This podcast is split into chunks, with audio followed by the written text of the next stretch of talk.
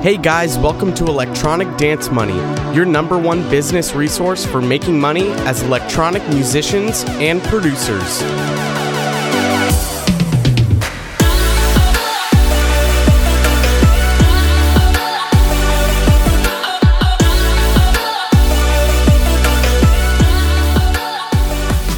All right, take two of the intro for Electronic Dance Money. I'm your host, Christian Casito, and I'm so fucking excited about this episode. It's been a long time coming. I'm still. I, I recorded an episode yesterday um, with uh, my buddy Steve, and I told you guys I'm I've lost my voice from all the damn hockey games I've been going to screaming. I'm here with Noah Neiman, also known as Dr. Neiman, and uh, we've been we've been buddies for a while now, and we've been talking about doing an episode together for far too long. A little and bit. we're fi- yeah, we're finally doing it. Episode 79. You were 10 off from the best number. Ah, How are you doing, Noah? I'm good, man. Thanks for having me on. I'm glad to Of glad to finally be here. I know this is going to be a lot of fun. So I've talked about you endlessly on this podcast. A lot of my listeners are familiar with your name uh, because I've name dropped you many a times, uh, talking about different business stuff and um, different things that you're doing. Or uh, I, I've also mentioned you just not even naming you and being like, oh, my friend so and so did this and that. But um, That's my middle name, actually. So and so. So and so. That's what I've heard. Uh, So you are name dropping me when you do that. I am name dropping you. Uh, we're finally doing an episode together, and I'm really I'm excited about this episode because it's something that um, uh, I've thought about. I've done a branding episode in the past, but it was like, man, that was episode three that I did back in 2019. That episode's so outdated now, like just with, I mean, branding in general, especially because it was mostly focused on Instagram branding. And I mean, Instagram tra- changes every three months. So it's like anything you were doing three years ago is completely wrong now for the most part. Some things Yeah. kind of, yeah, for sure. the fundamentals will kind of stay true. But you yeah, I mean, go, go ahead. yeah, yeah, I was going to say, yeah, I mean, there's just so much that's happened between then and now. I mean, COVID, for one, you know, it's it's changed so much of what's going on uh, in the music world. You know, nobody could do anything live, so you had to think of other ways to make money. You know, and so it's just a really important thing to, to talk about. Yeah, well, in marketing in general, uh, yeah, you actually bring up a pretty good point with COVID. Like marketing changed everything with music because I mean the big money maker really was shows. It still is. I mean shows are still the big money maker, but that completely changed during. Like okay, now you have probably hundreds, if not thousands. Probably actually, if you really think about it, people who literally do live gigs for a living, there's thousands of people like that people who put on festivals festivals festival after festival. Now like the unemployment for all these people who all they did was live sound and then all of the artists there's a massive gap in like people who just don't have any jobs anymore. And so now you have to come up with new ideas of what the hell you're going to actually do. Um for artists specifically it changed the game.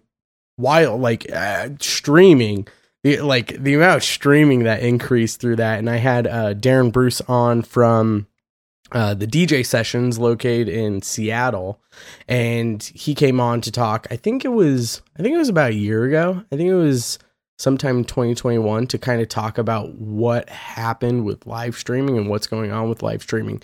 Really really good two-parter episode that we did because eh, when like right when covid hit it hit in like March and then in April or June the the amount of signups on Twitch and then the amount of people streaming and music on Twitch just like tripled overnight.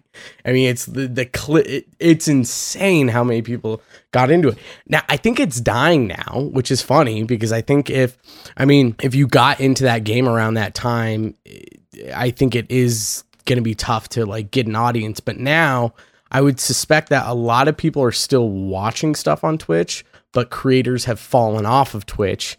And so now there's actually probably a decent audience. When we were first talking about that stuff, though, last year, there wasn't a lot of an there, there wasn't a ton of audience to go around. There were kind of people dominating the scene, but now I would suspect there's less creators, more of an audience, and people could actually continue doing that sort of stuff. Yeah, I think that, you know, and it's funny that you mentioned Darren because I actually did an interview with him just a couple months ago. I'm not sure if he heard of me through you or, or independently, but that's just kind of funny. Anyways, yeah, I, you know, I, about Twitch, I, I don't know if a whole lot of people are taking that as seriously as they were a year ago or two years ago just simply because it, it it's you know it's it's not as much of a cash cow as doing live shows and you can do live shows now. So if you're doing if you were doing live shows you were really doing twitch just to sort of stay re- relevant. And you know like i don't know for for guys like me you know I, like I I kept on toying with the idea of getting into it and I just never did like I, I, I, like I bought stuff for it. Like I bought a green screen and a fucking like a, a lighting kit and all this. I spent probably about you know a thousand dollars or something like that, and, and and and all that stuff is sitting in a box, like in in its box, like unopened in a closet. And I just always meant to open it. I was like, okay, I'm going to do this. You know, I see like I, um, I don't know. I just see like all these guys like doing that, and uh, it just didn't. I don't know. It, I guess it. I don't know if it didn't appeal to me or if it didn't. You know what? But I mean, I was just like, you know, I could focus more on you know writing music than streaming it for free to. I don't know how many people would would tune in. You know, because uh, I'm not. You know, DJ Snake. you know, uh, you know, if he got on Twitch, you know, or, or Marshmello or whatever, you know, like those guys, sure, like they, you know, they're going to get sponsorships and all that kind of stuff. But you know, I mean, it's just like, I guess, I guess it wasn't for me. And, and, you know, I did sign up for it, and I, I don't, I don't, I have like like single digit followers or something like that. But you know, I think that that for people who really continue with it and like took it seriously, I mean, they could definitely go places with it. But you know, I, I, don't know. I guess it's to each their own. Twitch is, and this is kind of what we got into that episode. We got into the nitty gritty of like, should you really start a Twitch channel? Is now the best time to? And I, I mean, ideally, the best time to start a Twitch channel. And this was with, I mean, there's a lot of other things you could think about. I mean, like the best time to invest invest in Bitcoin was 2011, yeah. but no one did. Yeah. Like the same thing with getting on Twitch as a streamer. The best time to get on Twitch as a streamer for music in general was pre COVID. You know, if you established an audience pre COVID, then COVID hits and there's ma- this massive flood of not just users going to watch Twitch streams, but huge artists that draw more people to go watch Twitch streams. And then they happen upon your stream because it's on the front page because you've been applying you know you've been working that twitch channel for so long that and you've just naturally grown your audience that when that floods in there you're going to benefit from that even if you're not a no name. So it's like you know hindsight's 2020 like it would be would have been great to have been involved in twitch at that time but you know it, and twitch takes so much time like that's the thing. Uh, and with music it's like you got to find one thing to kind of pivot into and and fixate on and if you can fixate on that one thing you're going to be successful in that one area. Andrew huang just came out with a video a few days ago which was fucking fantastic and he talked about this idea of focus. Like fo- ha- like focusing is the way to success. He focused on just creating YouTube cha- YouTube videos and he released two videos per week for over like a year or two and grew his channel to over a million subscribers. And like that was his idea of like I just need to focus on this one thing. If I focus on that it's going to grow to where I want it to be. And so I think that's like a massive part of of what producers need to be doing it. And so if you can focus in on that Twitch stream, it will be successful over time if you're consistent and that's all all of where your focus is. So we're getting lost in the weeds here. I want to backtrack a little bit uh and I because okay, I've talked about you to my audience before, but they don't know who Noah Neiman is. They don't know who Dr. Neiman is. They don't know your story. So let take us back a little bit because your history is fantastic. Your story through the music scene is amazing, and say even with your personal life, what you've been able to accomplish while still maintaining what I would argue is a pretty successful music career. So take us through your history and your story. Like, where does this start, and how did you get to where you are today?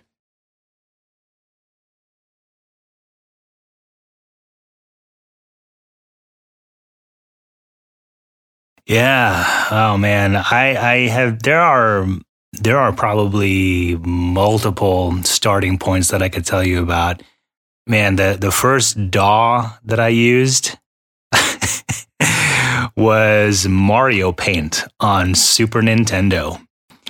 I don't know if a lot of your listeners even know what Mario Paint is, but the main thing that you know, was in it was it was a game, obviously. It was on Super Nintendo.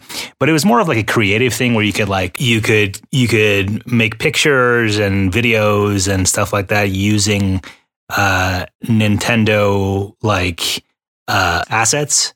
So you could make it was the it was the first sampler. It really was. I mean, I don't know if it was the first, but it was it was the, probably not the first. Yeah, it, it, it, it was a sampler. Yeah, it was it was a sampler, and it was the first one that I came across. So you could make you know you could there was there was like a you know a a note like an actual like a, a musical notation bar like a G clef bar and you know you could line up notes on on it and but the notes were not like piano sounds or trumpet sounds or, or classical music sounds they were like Yoshi sounds or like Mario jumping sounds or fucking like like when you get the star like that kind of thing. And so, you know, so so I recreated uh, uh-huh. Twilight Zone by 2 Unlimited using Yoshi and Mario sounds. And it was just I mean it blew my mind that I could actually do that. And I didn't even know like I like I bought the game wanting to like just like paint stuff and they had this entire like side game that was a DAW essentially. So you know, so that was my like in like my my my first foray into music making. You know, and fast forward, like I, you know, just you know, gobbled up every single DAW that was out there, and uh, just started learning more and more and more about music. And you know, I had been playing music since I was four. I played the piano since I was four, violin since I was probably about seven, and then trombone since I was nine. You know, and so I've, I've been in a in a very musical household. Like my father is a fantastic pianist, and same thing with my sister. So it was just it was music was everywhere, and my mom was it's like a super like huge disco and 80s era music like enthusiast. So you know, I've always been around music and, and it just was a big part of my life. And so, you know, I, I, I, there, I started really kind of taking music seriously probably when I graduated from optometry school, maybe a little bit earlier than that. Uh, actually, definitely earlier than that. It was probably my second year. I did this this this song, uh, a remix for a friend of mine, Zachary uh, Zamarapa, and it caught Markus Schulz's ear and Markus, te- he texted me out of the blue while I was sitting in a lecture, and I, you know, it was like a, I think it was, I think it was an optics lecture, and I was getting texts from Markus Schulz, and he's like, "Hey, it's Markus Schulz. You know, I, I heard your song. Yeah, yeah, yeah." Yeah, no, because uh, because because because the the the the owner of the record label that I did this remix for was really, really like personal good friends with Markus, And so he got my number from the guy, and and, and the guy, his name's uh, Javdi, really good friend of what mine, lives this? in Washington D.C. Oh man, I want to say 2010, maybe 2009, something like this, that. So this was like the epic trance heydays. Were were you yeah, you were yeah, writing yeah, trance at this time, right? Yeah, yeah, I was writing trance, and so it was like the the height of of that kind of music, you know, very melodic. Production standards were not, I, I would say they're, they weren't like what they are today, but the music was, this, the musicality, everything was, was, was phenomenal. Anyway, so, so Markus texts me and, and like my mind is like blowing like during this lecture and like I'm like looking around at people and like they're just you know uh, you know listening to an optics lecture and I'm talking to Markus Schulz and it was just blowing my mind. So anyways you know he got me to write a remix for Karanda who which which introduced me to a, a now very good friend of mine James Wood who was who was one of the main guys from Karanda and David Call who is now my best friend, and we hang, you know, we hang out all the time, and he was the vocalist on the track. But anyway, so so that led to you know bigger and better things like continuously. It's just it was like one stepping stone to another. And I finally hooked up with Tritonal, who again was doing trance at the time. And funny enough, you know, we're, we're both from Texas. You know, I was living in Houston at the time. They were living in Austin. And the plan for me was to always move back to Austin because that's where my wife's uh, family is, and that's kind of where we always wanted to be. So it just worked out really well, and so I got really close with them and started writing music for them and and for their label Enhanced. And eventually, they took me on tour and stuff, and it just kind of, like I said, it kind of blew up from there. Did, did yeah. you shift your you you had a genre shift after you were writing trance?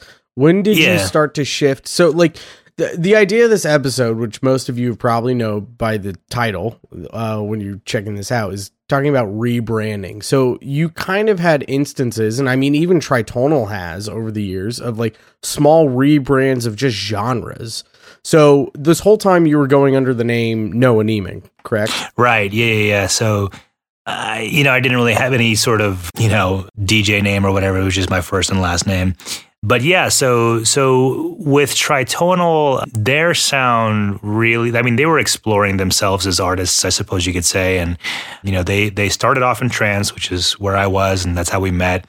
And then because I got signed on to their label, you know, we kind of we kind of had to keep the sound cohesive. You know, the the record label owner, Will Holland, was was sort of directing everybody as to what, you know, we could really capitalize on at the time and and you know just what what we were feeling artistically you know so so they kind of transitioned from trance into progressive house which was you know nowadays it's kind of like EDM you know the the guys who were on the label who were sort of mainstays on the label but uh, other than tritonal we kind of we kind of pivoted wherever they wanted to pivot and and I you know I was really feeling like everything that they were doing. Like we went from trance to progressive house to there's a little bit a little bit of big room in there, you know, and then future and bass. then uh, yeah yeah future bass and pop became like the the main thing that that Enhance was known for. Probably, man, these dates might be off, but I want to say like 2017 2018 something like that yeah i think that was around that time because we met in tw- like mid 2016. I had just moved to Austin. It was like t- October of 2016. You were opening up for Tritonal. I saw you, shot you a message on Facebook, and then we just started talking from there. And that was right when you were coming out with um Make It So Good.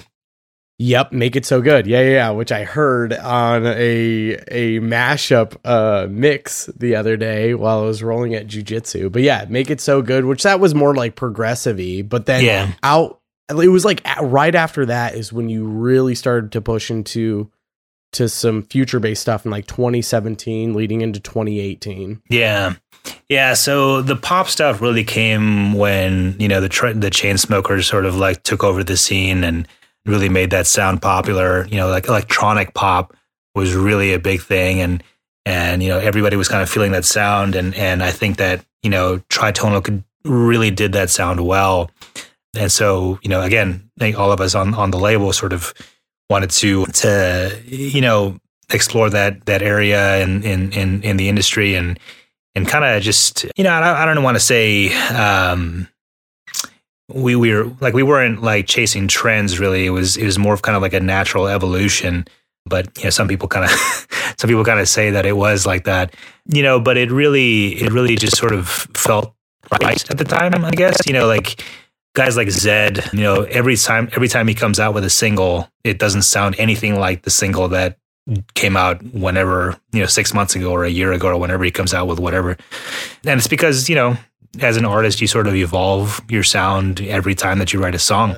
I well, I think that's a really important point to make. It's like there, there's a reason why people chase trends, and like as an artist, you do have to keep up with the times. But as you grow as an artist, you also develop your own sound, and I think quote unquote chasing a trend is okay. It's not like a it's not a bad idea. I think where it becomes an issue is if you're just lazily writing and you're not even trying to put your own take on something and it's like let me just fucking write something for the masses that everyone's into right now and I know I'll get x amount of streams or x amount of money off of this release.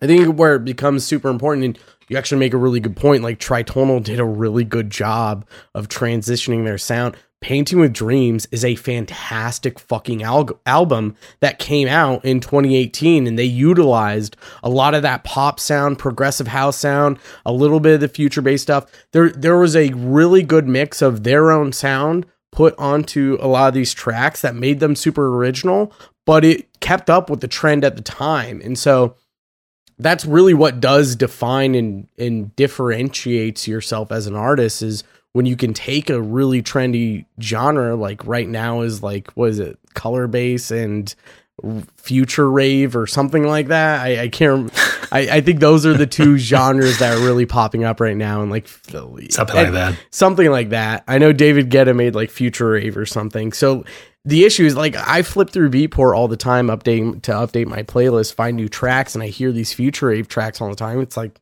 what is the difference between this and like the third one I heard or the one I heard three songs ago? Like, there's no yeah. twist to it. Is like it becomes super important where you can put your own sound on stuff, and it's like, oh, this sounds like this artist, but it's with this genre, this new genre that's coming out. I think that's where you can follow a trend, you can capitalize off of a trend, but you're still tr- staying true to yourself as an artist.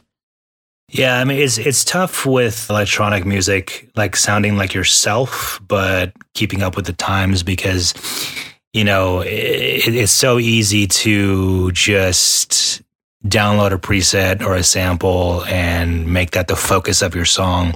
That 30 so, other like, for people me, are using. yeah, yeah, yeah. I, I mean, I've, I've, done it. You know, oh, so I, I did it on my Everyone, latest. Everyone's I've, done I've, it. Yeah, I mean, I've done it on the latest track that I did, but like, what differentiates mine from you know whatever else is out there that's using that same sample is the fact that you know, like, just the way that I produce it. You know, the way that I use that sample, and so I don't know. I mean, you know, it it it it, it really comes down to like, do you have a process? or are you just like are you starting from scratch each time because if you're starting from scratch each time then you're never really developing a sound. You're just developing a song like right then and there you know? You so, have, so you have a chance to reflect on what you did last time evolve that and take the things that are good out of it move that into the next thing and scrap the shit that sucked. Exactly right. Exactly. It was probably around tw- it was 2019 uh, that you decide to actually completely flip the script and do a like a straight up rebrand, new name, new moniker, new logo, new genre, everything. Um, I mean, it it's pretty I think it's pretty easy to go from like the 2010 to 2013, 2012 trance, epic trance era and move into that progressive big room sound. It's that's an easy transition to make. It's not as um, shocking as going from something like that pop sound to what you're now doing in dubstep. Um, so tell me a little bit about your rebrand and why you decided to decide to rebrand because for those of you who don't know, Noah straight up went from I mean you were starting to make more aggressive stuff at the end of that Noah Neiman era. Um, it was a lot of kind of, you know, 170 BPM ba- future bass type stuff starting to creep into the dubstep, but you still had a lot of like poppy elements to your tracks. Um, what made you want to switch that to go straight hard dubstep? Um, and what what was the reason for that rebrand? Well, I mean, it part of it is just straight up the the vibe of dubstep. Like, you know, it's kind of the reason why I got into trance is because there's a lot of energy in that music. And, you know, being with Enhance uh, has kind of driven me down the path of like calmer and calmer and calmer music, which is cool. There's nothing wrong with that, you know. And and Enhance is, you know, no shade on them. Is this they're phenomenal record label, and they've done only good things for me. But I guess, I guess it was just not like the the direction in in that I wanted to go artistically, or at least I, I kind of realized that at, at that time. So I was like, you know, for me, dance music is all about energy and like and taking things to an eleven. You know, really, really pushing that. You know. that limiter hard. You Redline know? that bitch. yes, yeah, it's the only way you're headlining. so you know, so I was just kind of like, you know, what has the most energy, and you know, dubstep is like the only thing that came to my mind. So and and you know, as you said, you know, my my music was kind of like taking like it was like going in that direction. You you, you if you listen to all my stuff from like 2011 all the way until today and you saw that and you continued through the transition of Noah Neiman to Dr. Neiman you could you could you'll be able to see the transitions the transition points towards dubstep. You know like there was one track that i wrote for stone records which is revealed records sublabel. And they do more like kind of poppy stuff but they signed this track that i did with katie sky from london and she's a phenomenal uh, writer. It was called criminal. And it's really like super pop in the verses and then really takes a hard left into trap, like hard trap. and then the, yeah, yeah, yeah. And then, then, the last drop is is I mean, there's there's a lot of dubstep noises. just oh, yeah. lots of wobbles. You know, lots of lots of you know screechy stuff, and that was probably the the turning point. Yeah, I was like, this is like I, I love making these sounds. I love using these samples. I love you know, what this sounds like. And I wanted to explore that sort of scene or that sort of, I don't know, that corner of dance music a little bit more. And it just really opened my eyes. And I was like, man, it's just, a, it's just, it's just a lot of fun. It's, it's just, it's, it's, this is the most fun I've had writing music in a very long time. I re- I remember because at, at, that time that was when you and I were fu- I mean we were working out together every goddamn day. yeah. Like we we yeah. saw each other at almost like six days a week. We yeah, working man. out together. I miss that so much. That, uh, it's so much fun. I need. Uh, we should probably get back. Seriously, it, seriously, dude. Um, but I remember you were going through that trains. I remember that was exactly what you were talking about, though. You're like, I just, I'm having so much fun. And you were, I mean, you were talking about possibly starting like a tech house type duo with another guy locally in town. Yeah. And I mean, you almost wrote like an album's worth of tracks and you're like, yeah, this is cool, but like this isn't this is not what I'm wanting to do. And then yeah, you know, it was immediately like right back to the dubstep. Yeah, that was uh I feel like that really that literally was me chasing the trend because at that point that was when that kind of music was really popular and you know, as a producer, like I'm I'm very, you know, I, I can like as as my discography will will show I can kind of write a, a, lot of different things, and so I was like, all right, let's let's see what this is kind of like, and it was fun to write. It was cool, but it just like, man, well, I just feel like tech house and you know that kind of music and and and techno. It's I've it's always struck me as like the music that the opener plays you know? And I, I know I, I, know that like like there's there's phenomenal DJs that write phenomenal music and they've won Grammys and stuff like that. And you know it's not like boring music at all but that, that's just the way it feels for me I'm just like you know it's it's the it's it's like the quiet stuff that they play you know or I mean it, you know like I relate to you 100%. A, my dad is so into tech house and minimal house. Like he is the biggest he's the biggest fan of minimal house and tech house that of anyone I know. And my dad is my dad is like he's like I, he a lot of the shit that I listen to, he's like this this sucks. This is not good. what is this? Yeah, what is this? This sucks. You need to listen to my stuff. My stuff is so good. And I'm over here like, no, like you're wrong. So it really is like a personal taste thing where it's like Yeah, some it- it totally people is. It totally is. Some people it's like all they can my uh, again, my dad for instance is just a perfect example. He fucking loves that shit and doesn't care for anything else. Like if all he listened to was minimal and tech house, he could listen to that forever for the rest of his life. I could not. So No. Yeah, no, no, me, me either. I mean, I, I don't. I mean, honestly, I, I probably couldn't listen to dubstep for the rest of my life either. You know, I, like when I when I go to the gym now, you know, since like you and I are not going to the gym, I just have my headphones on the entire time with noise canceling turned on.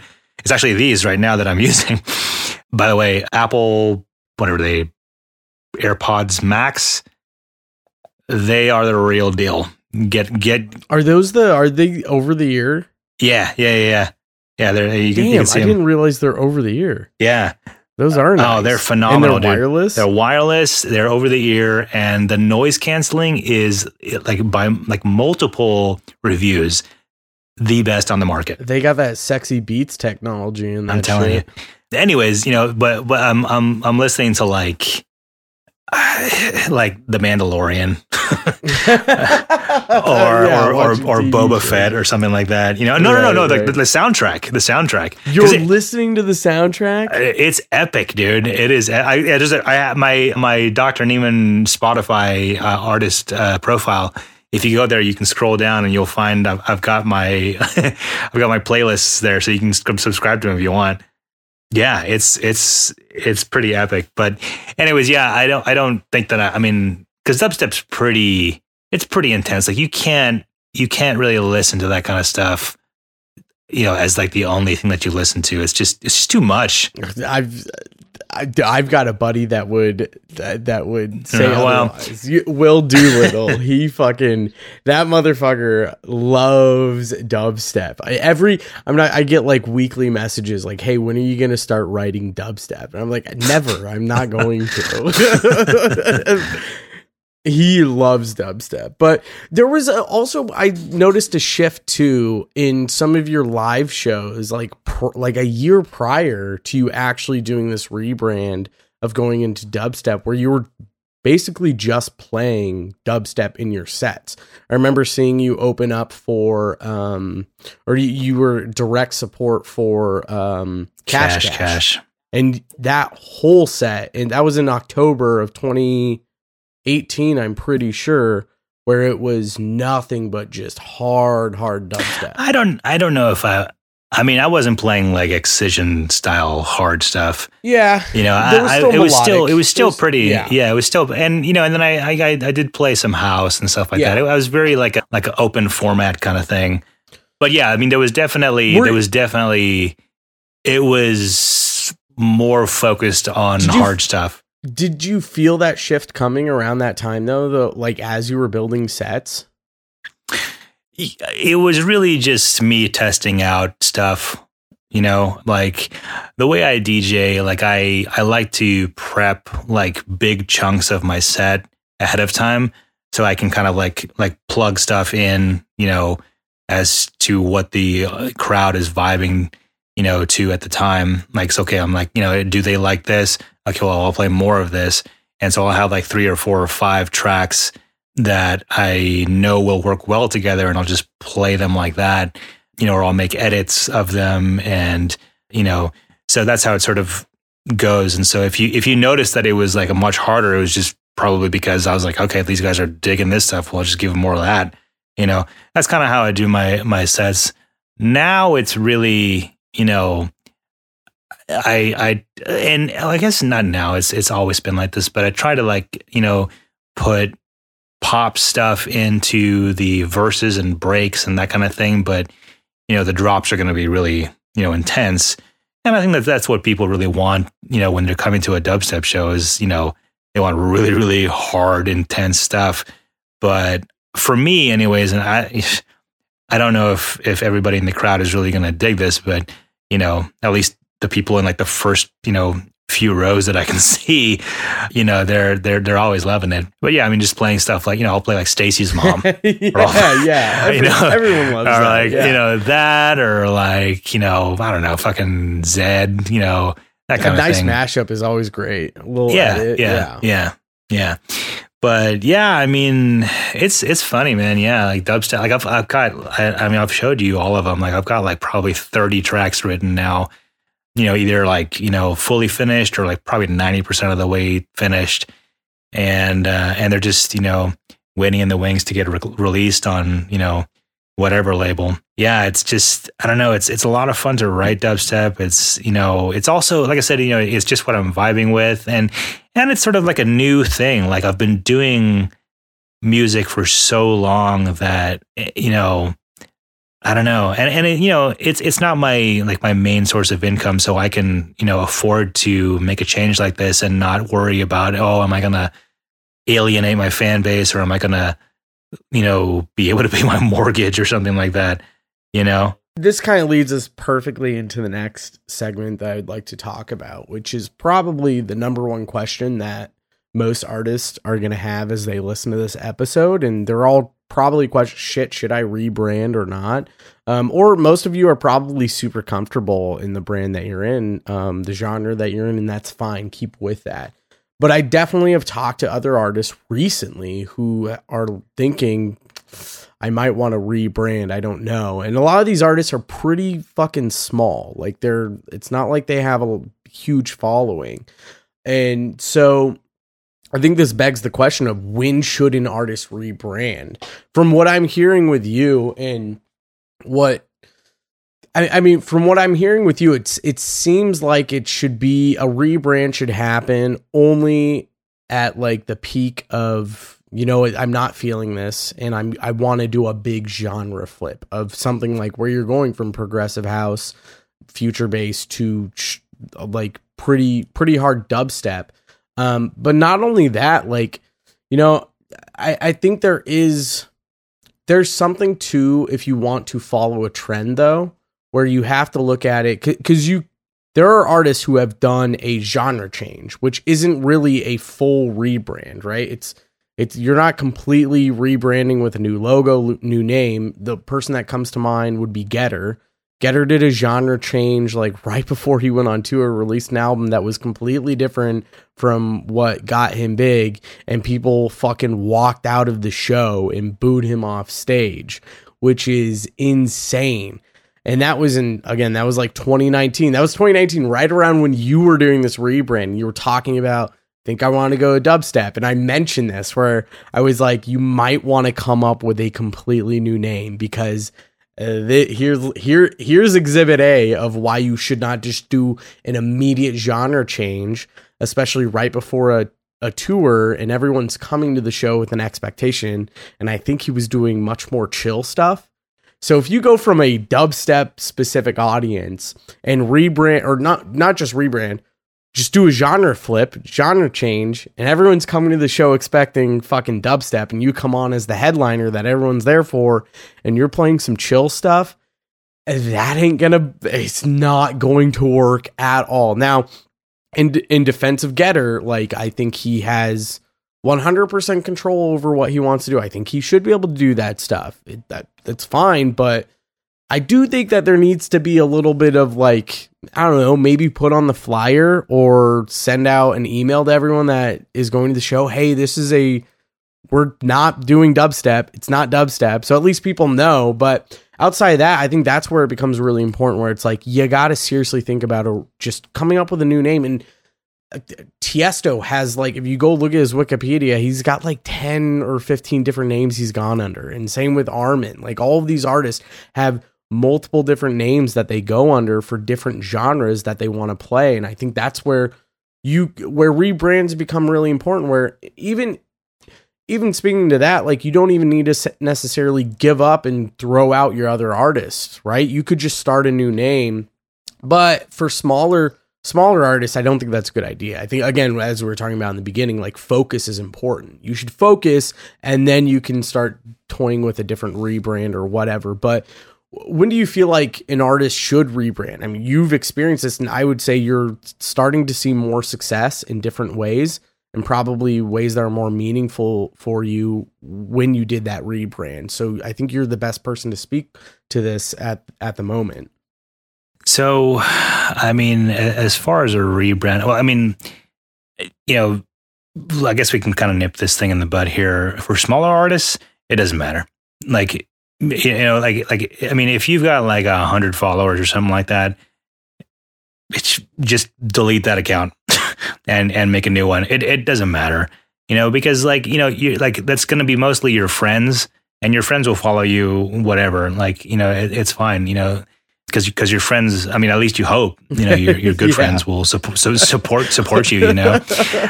But take a look at your friends if they're not. Yeah yeah yeah yeah. If like you do a rebrand and your friends aren't following you think about who your friends they're are. not your friends. Yeah exactly.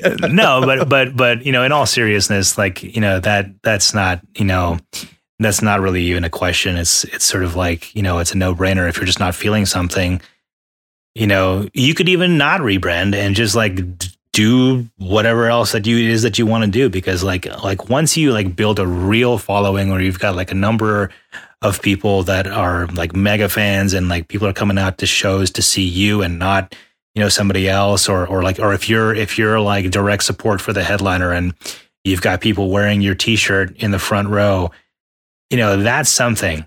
So you know uh, like at that point like you know if you want to do a, a rebrand i wouldn't recommend it i would recommend doing like a side project which right. which is test the water. Well, not even that. That's I mean, what you did, basically. Yeah, yeah. I mean, and and to be honest, like my Noah Neiman profile is still active. Like I'm still like like there's still there's songs that I've written that are specifically for the Noah Neiman project. Like I just haven't released them yet.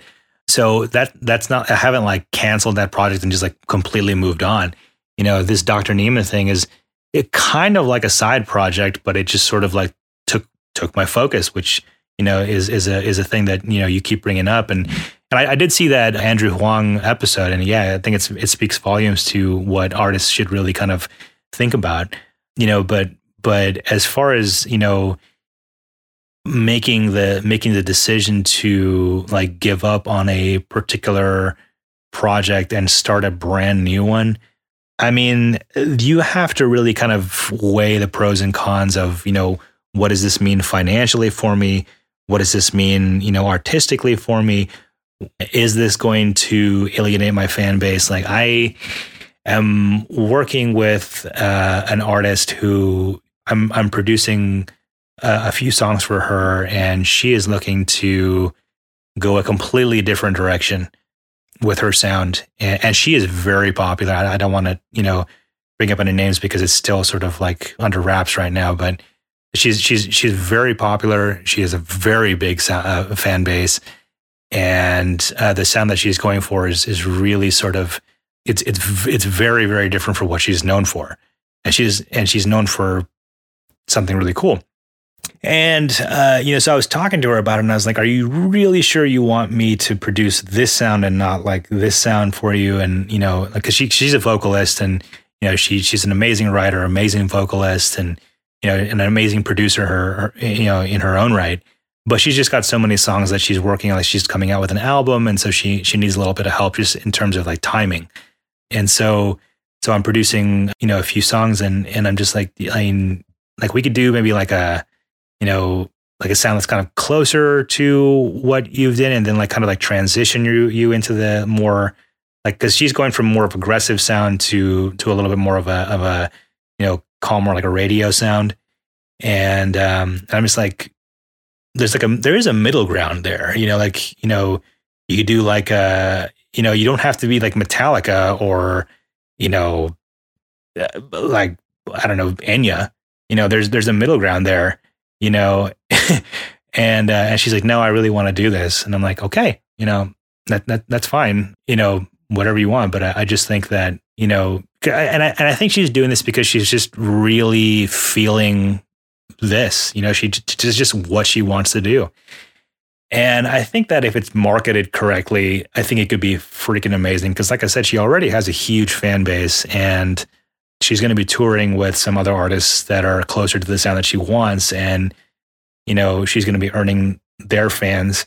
So like like thinking about it strategically and you know thinking about the marketing, you know, telling people, okay, this is what's going to be happening. You know, we're going from this to this.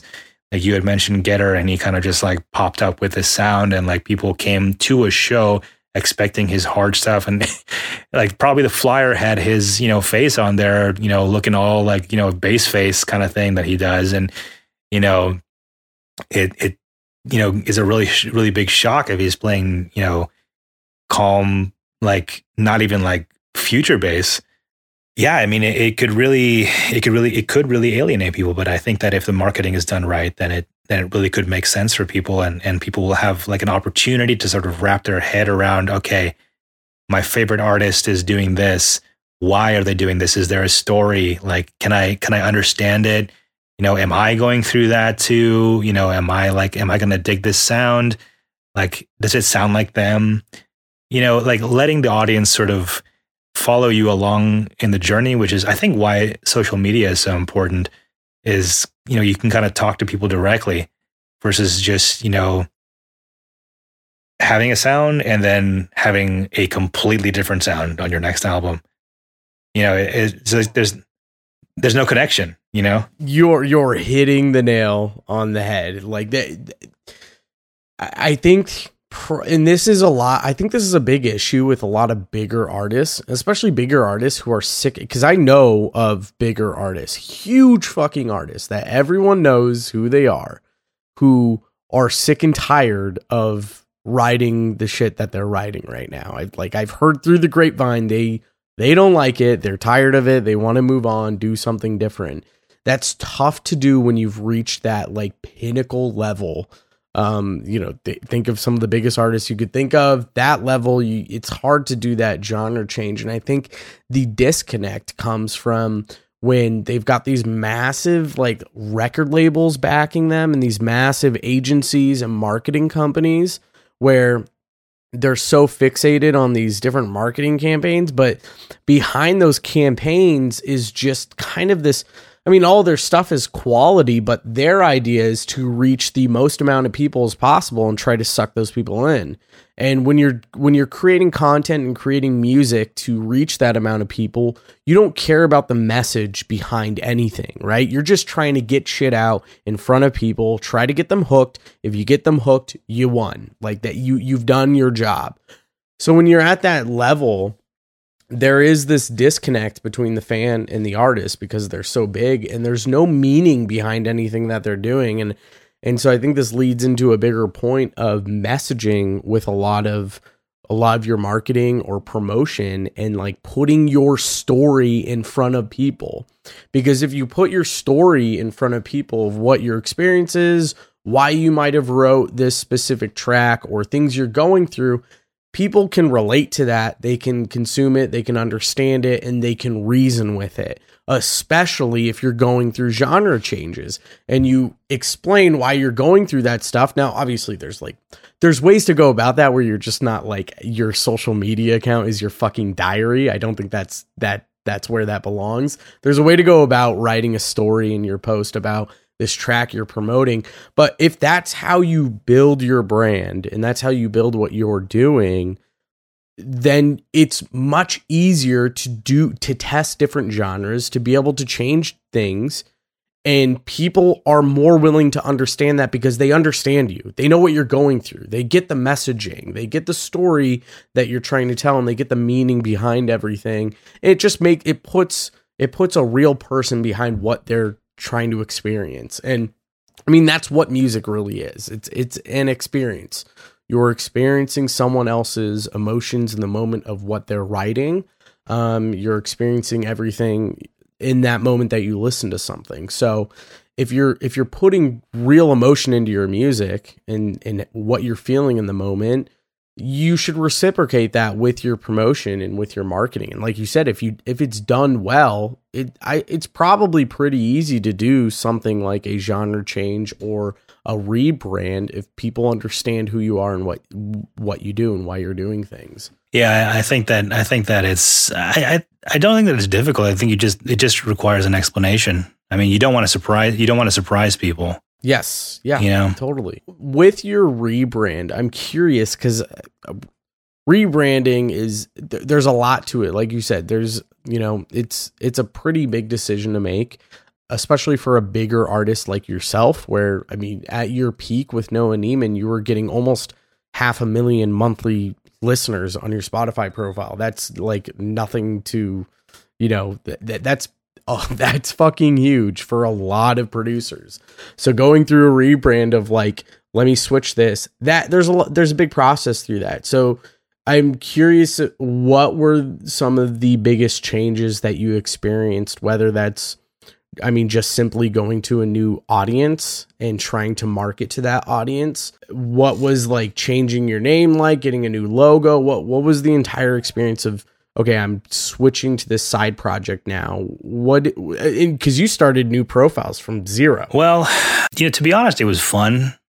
Like just just making all new stuff creating a, a whole new, you know, like the the art direction and just you know i mean i, I remember i showed you like a, a, few different a few different a few different logos and you helped me help me land on the one that i've got now actually and uh, you know the, just like i said you know the art direction i found this phenomenal artist on instagram named keith west he goes by hang fang and he does all my art and it's just really cohesive. So you know, I, I, found that like I just I never really had like a like, like really cohesive art style for Noah Neiman. It was just like whatever enhanced, you know, decided they wanted to do, which was cool. I mean, I guess it was sort of cohesive because it was all enhanced, but you know, this is like you know personal to me. Like I can talk to Keith and be like, hey, you know, I want this, this, this, and this.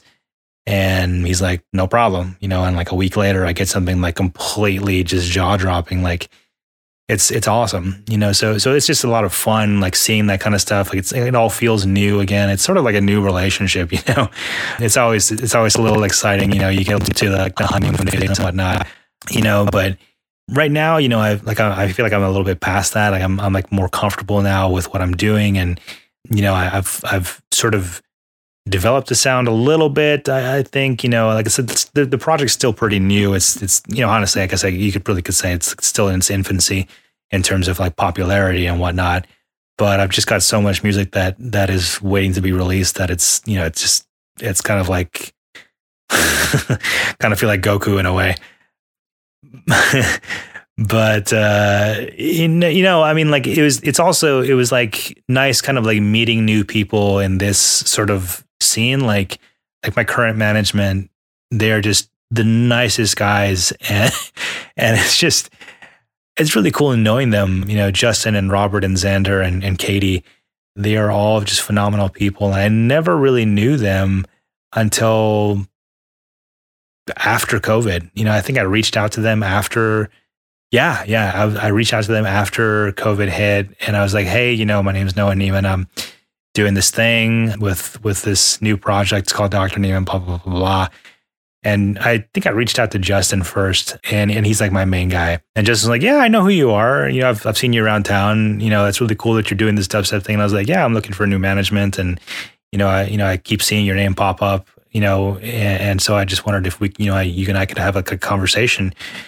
And, you know, one thing led to another and you know he's got me on all these shows now and i'm playing festivals and stuff and it's just kind of nuts you know and it all just kind of like happened really quickly and and i guess they just like i mean you know it i don't know if everybody's heard of this saying but it takes 10 years to be an overnight success and i've lit i was i've been literally doing it for like taking it seriously. i've been doing i've been doing it for God, 20 plus years, but I've been taking it seriously for about 10. And and now I just did a rebrand like a decade into the Noah Neiman project. And it's like really popping off for me.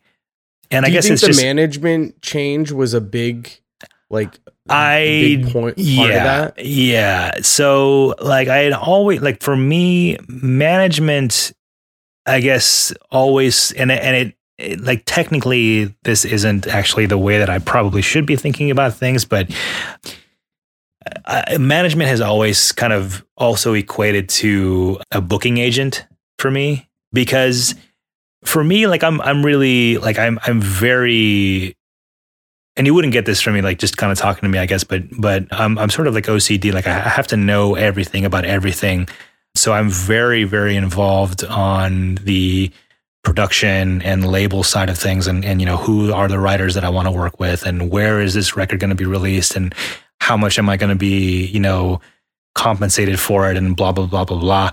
And so I've cultivated like a very large catalog of of you know people that I know in terms of you know writers and and record labels and you know record label executives and other artists that are on those record labels and so I'm I'm covered on that side. You know, what I really needed was somebody who could get me shows because I'm I you know I'm on it. You know, like I'm I'm a doctor in during the day, and then I'm writing music when I can, and I don't have enough time to go out to shows and meet people. you know, I just you know I hate saying that because it makes me sound like you a, have. You also have a family, though. Well, too. yeah, yeah, I mean, yeah. Like, I mean, it's just so you know. So I've got like so many things, you know, vying for my attention and time that like I mean I just I cannot by the end of the day like right now you know it's what you know almost 9:15 nice 9:10 right now we're talking. And like I have been up since 4 like I've been I went to the gym I went to I, I worked at my clinic I finished a song I you know took care of my kids I put them to sleep. I haven't even eaten dinner yet I've had a glass of wine. I've had a glass of wine for dinner. So I am not like if it was Friday, I would not be going downtown and being no. like, you know, no. I wouldn't either. Yeah, man. So so like what I needed was guys that can kind of like, you know, get me into the door, so to speak.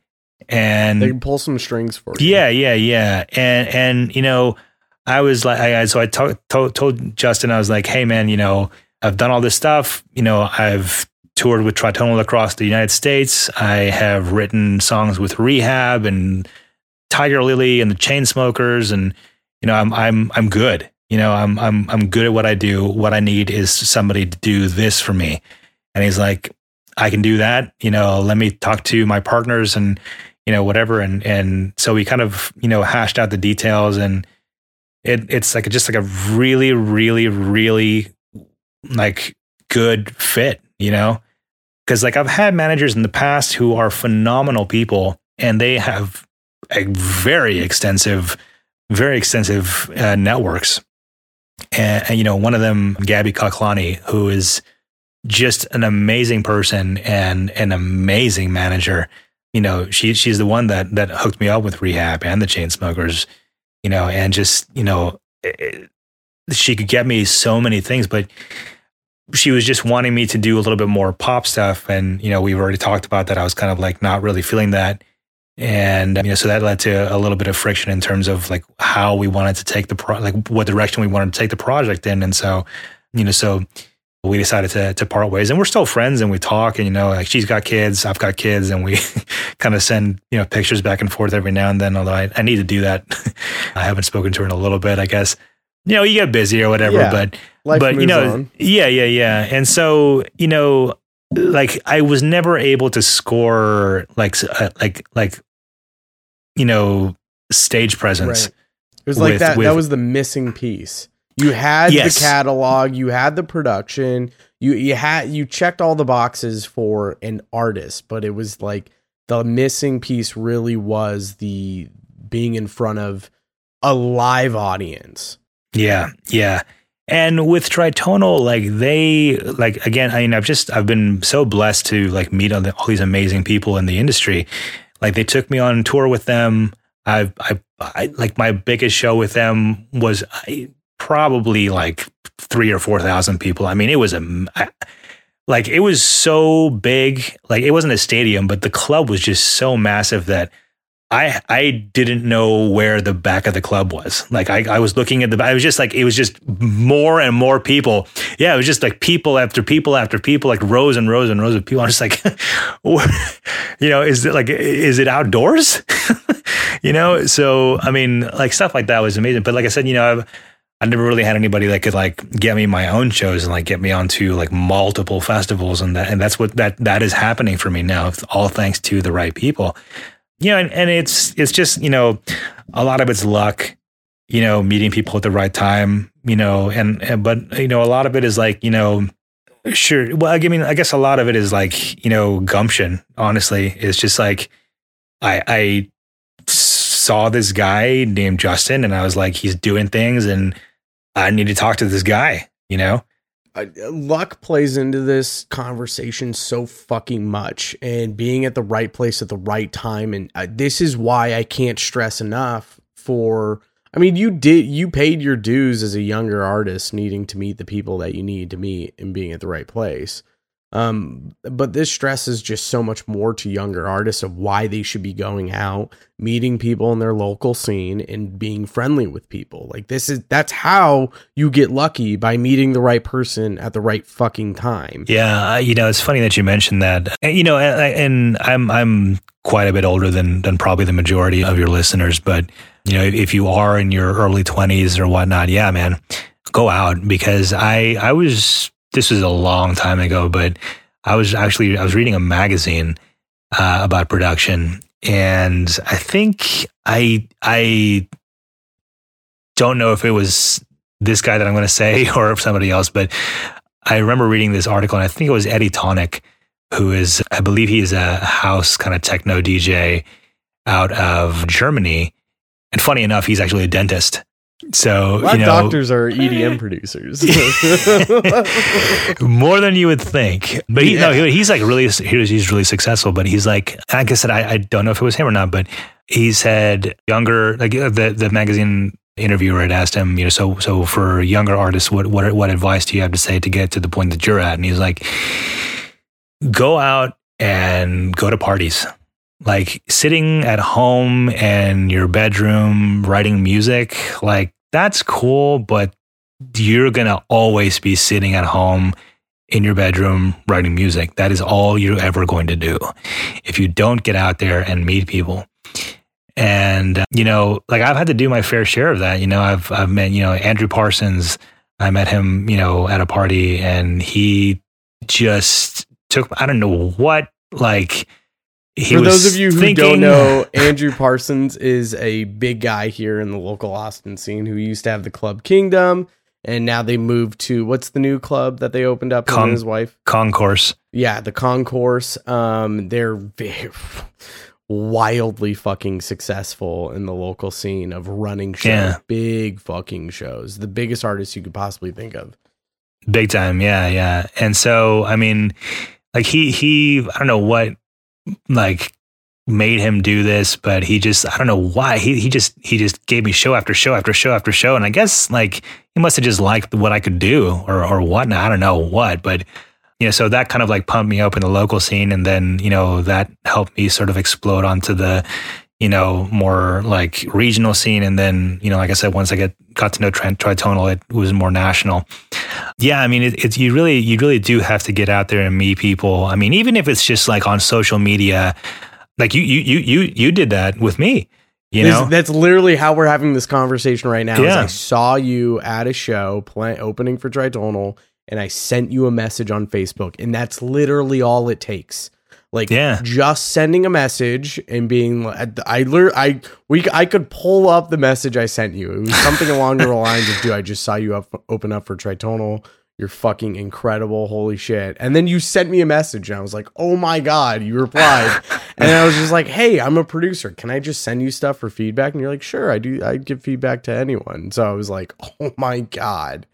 Um, yeah, well, I mean, like, you know, it's that's it's a, it's funny though. I mean, like, because you know, some of these like like some of these really big guys, you know, they get like a message like like their messages like that, like you know, a, thousand of them a day, and so mm, it's yeah, hard to yeah. it's hard to like you know. Or, or, or they might be strategic about it. yeah, it. I suppose so. I mean, it was I could I mean, I could have messaged Tritonal, but I knew that they weren't going to fucking message me. Like they weren't. And so it was much easier to go, well, Noah's fucking sick. Oh my God, I found his profile. I can message him. And it's much easier to message those types of people. And those, those, those still much bigger than I ever was, but, uh, but they're still within reach. Yeah.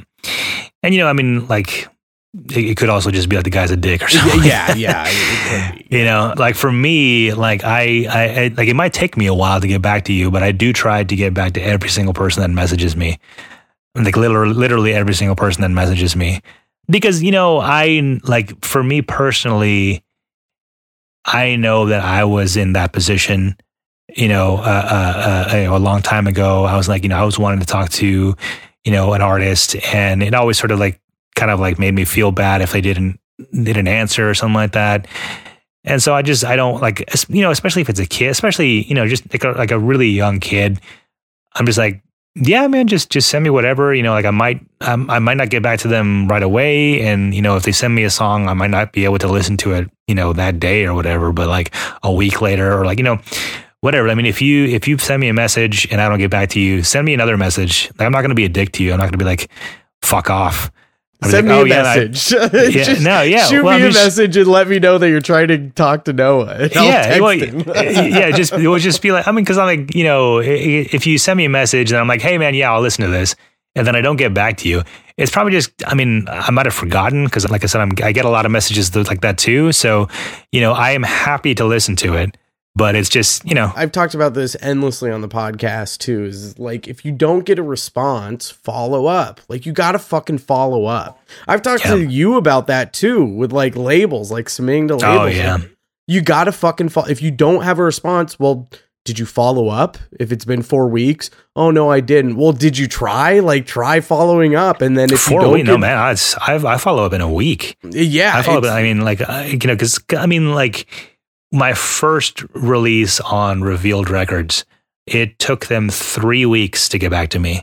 I d- literally just had a buddy who confer he's he sent some tracks out on Label Radar and the, he sent it out like 4 or 5 weeks ago or something like that.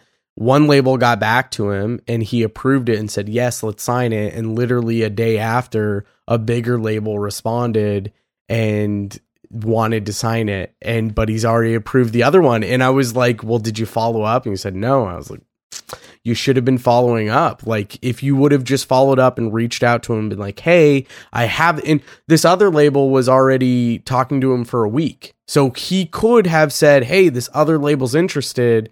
Are you guys still interested and that's all you need to say. And if you don't get a response then you've you've done your due due diligence right? You you've You've done what you needed to do. It's out of your hands. And if you approve this and they get back to you later, that's on the label. That's not on you. But if you don't follow up, it's all on you. You fucked up and you should have followed up. Yeah. Yeah, man. I mean, the, I, I followed up with Revealed twice and I didn't hear a thing back. And then three weeks later, I just out of the blue, randomly, I remember I was upstairs in my house and I was. I remember getting the email and I was like, what the hell is this? And then, you know, and then it just like I, I texted the singer and it was Anna Yvette. And I was like, oh my God, Revealed once our song. And she's like, oh my God, Revealed once our song.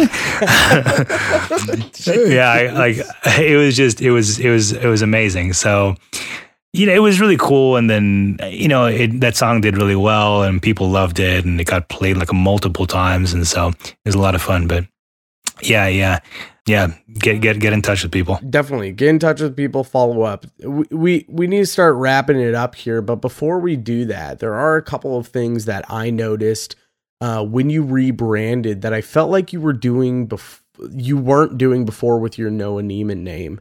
Um, and this is something that I've been talking about religiously for probably the past two months or so on the podcast. Um, but you had, it, it seemed like you had some marketing changes with your new social media accounts. And it seemed like you were starting to actually engage more with the community that you were trying to be a part of, far more than you were before with just your Noah Neiman project. I saw you constantly commenting on other people's posts um, and just engaging with other people. Do you think that's really helped you out with getting a bigger audience and uh, getting people to actually engage with your content? Yeah, I think that, I mean, for me at least, it was sort of a learning curve as to, you know, how I needed to go about things. So, like uh, on, on Facebook, I am lucky enough to have been verified on my Noah Neiman page. And so, you know, I've got that blue check. And when you comment on something, even if it's like another, if it's on another artist's thing or like IGN or something like that, or like whatever, any any page, your comment will show up at the top of the comment section, or at least like one one of the first few that show up. So you'll get much more visibility. And and so like engaging with other pages, and you know, kind of like gets you more noticed by other people who have no idea who you might be. I'm gonna be like, oh, who's this guy? You know, there's a blue check. Oh, he's he must be somebody important or something like that, or or he must be somebody, you know, that Facebook thinks is important at least, and then they'll go check your stuff out, and they're like, oh, all right, this is actually something that I like, so that then they'll follow your page and so on and so forth. I did. I wasn't doing that with the the Noah Neiman stuff. I, I was very much of the I like the the thought process of was, you know, if I make the music, people will come. If you build you know, it, they will come. Yeah, yeah, that kind of thing. You know, well, I was just like, Not I was like, true at all. no, it's not, and it's it's very unfortunate, but that's just sort of the way it is. I mean, like you can kind of bemoan the the. I'm so you know- happy you're mentioning this because I've mentioned it so many times on the podcast. It's- Yeah, yeah. I mean, you you if can you build of, it, no one's gonna fucking come. And you're the you're a testament to that because you have legit tracks signed to legit labels with legit streams, legit month monthly listeners with Noah Neiman. You built it, but no one was fucking coming. Yeah, it's it's I mean it's it's sort of like you know you you really need to show people what it is because like you know it's like you know you, you hear a song on the radio and it could be like the most garbage crap in the world but you hear it enough and like oh okay I like it like like that Avicii song you know uh, like everybody hated it when it first came out everybody Le- Are it, you talking about levels? y- no no no no his stuff that's the like most popular wow, wake me up Oh yes, yes. he he played that at Ultra, and everybody's like, "What?" It's freaking, you know, there was all these like cowboy hat memes and everything like that. And you just he, he- like he was he was in you know they just kept on putting it in front of people, and you know more and more people were like, "Okay, this is this is cool, I love this." And you know, Avicii is now my my wife's favorite DJ. Fuck, and the guy's dead. You know. I mean, R- R.I.P. You know, he, he, he is. He, I mean, like I said, you know, I mean, he, he- I guess you know, he just he had the bravery to do something new, but it was like you know, it Yes, was just yeah, it was yeah. it was marketed really well. You know, they just like they did it really well. You know, so you could write the best song in the history of music as a bedroom producer, and nobody's going to care because nobody's going to hear it. You know, you, you're not you're not in front of enough people. You know, like I mean, you got to get out there and you have to meet people, or you know, you- like at least you know you don't have to get out there, but you at least like you message the right people and like maybe offer the off, offer to take them to dinner or at least buy them a cup of coffee or something, and then just like show them who you are. You know, if they don't like you, then whatever. But maybe they do like you, and maybe they take you under their wing, like Andrew did with me, and maybe you become somebody. You know, I think that's really that's really an important thing to take away. Is is you know, like the music in the music industry is secondary. It is all about who you know and your image and your marketing and that kind of thing. Because, and I've said this in, in other interviews before, like the bare minimum that you have to do to be a successful musician, this is the very, very like bottom of the barrel bare minimum that you have to do is write phenomenal music. Your music has to stand out and be kick ass and the production has to be on point. It like you cannot be making mistakes. It has to be perfect that's the bare minimum. Then, then you take that to all these other people and you, you know, you build a, mach- a machine, you know, but if you're just writing tracks, you know, and, and you're not taking it seriously or you're not taking it seriously enough. And, you know, they're like, they're, they're pretty good, but you know, they're like, they're like, you know, whatever, that's not going to get you anywhere, you know? So it's got to be badass tracks that you take to, to the next level. Yeah, I agree. And even just, I mean, there's a lot of people who don't write the best music but know the right people, and that gets them in front of the, in front of enough people too. So, I think this combination of like of in, in audience engagement mixed with the people that you know and having just outstanding fucking music really is it's like the trifecta of everything that you need. Um because knowing the right people you're going to be able to get the right marketing you're going to be able to get signed to the right labels you're, you're going to be able to do all the things that you want to do you're going to be able to play all the shows you want to play that's just knowing the right people and that's like already fucking 70% of everything you need the other thing you need to know you need is to show people that you're a real fucking person and that you give a shit and then the music speaks for itself Right. Right. The music, yeah, the, the music definitely does speak for itself. I mean, it's just, but like, you know, like I said, it, it's a sad state of affairs, but that's just the way things are. And you're, you just have to get used to that. Yeah. You, you, there's like, no like I- getting around it I saw a post the other uh, today actually on Facebook by a guy who's kind of coming up. Doesn't write the best music, but just knows a lot of people and is really popular. And, and he is his skills on the decks are are dope, like like grade A. But he posted he was like, you know, it's really sad that people can just buy their way into the, like buy their way to the top.